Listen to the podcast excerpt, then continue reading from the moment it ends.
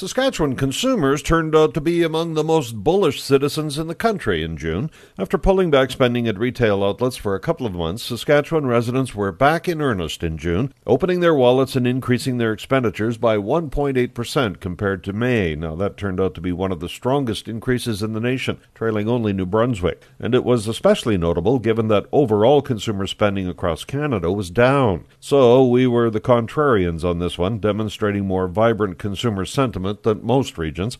Nationally, sales were up about a tenth of a point, but that was more about increased prices than anything, as volume or the number of purchases being made actually fell by two tenths of a point. In other words, a pullback in most regions. And the big gainer in this report was the automotive sector, which enjoyed a significant bump in sales for everything from vehicles to parts.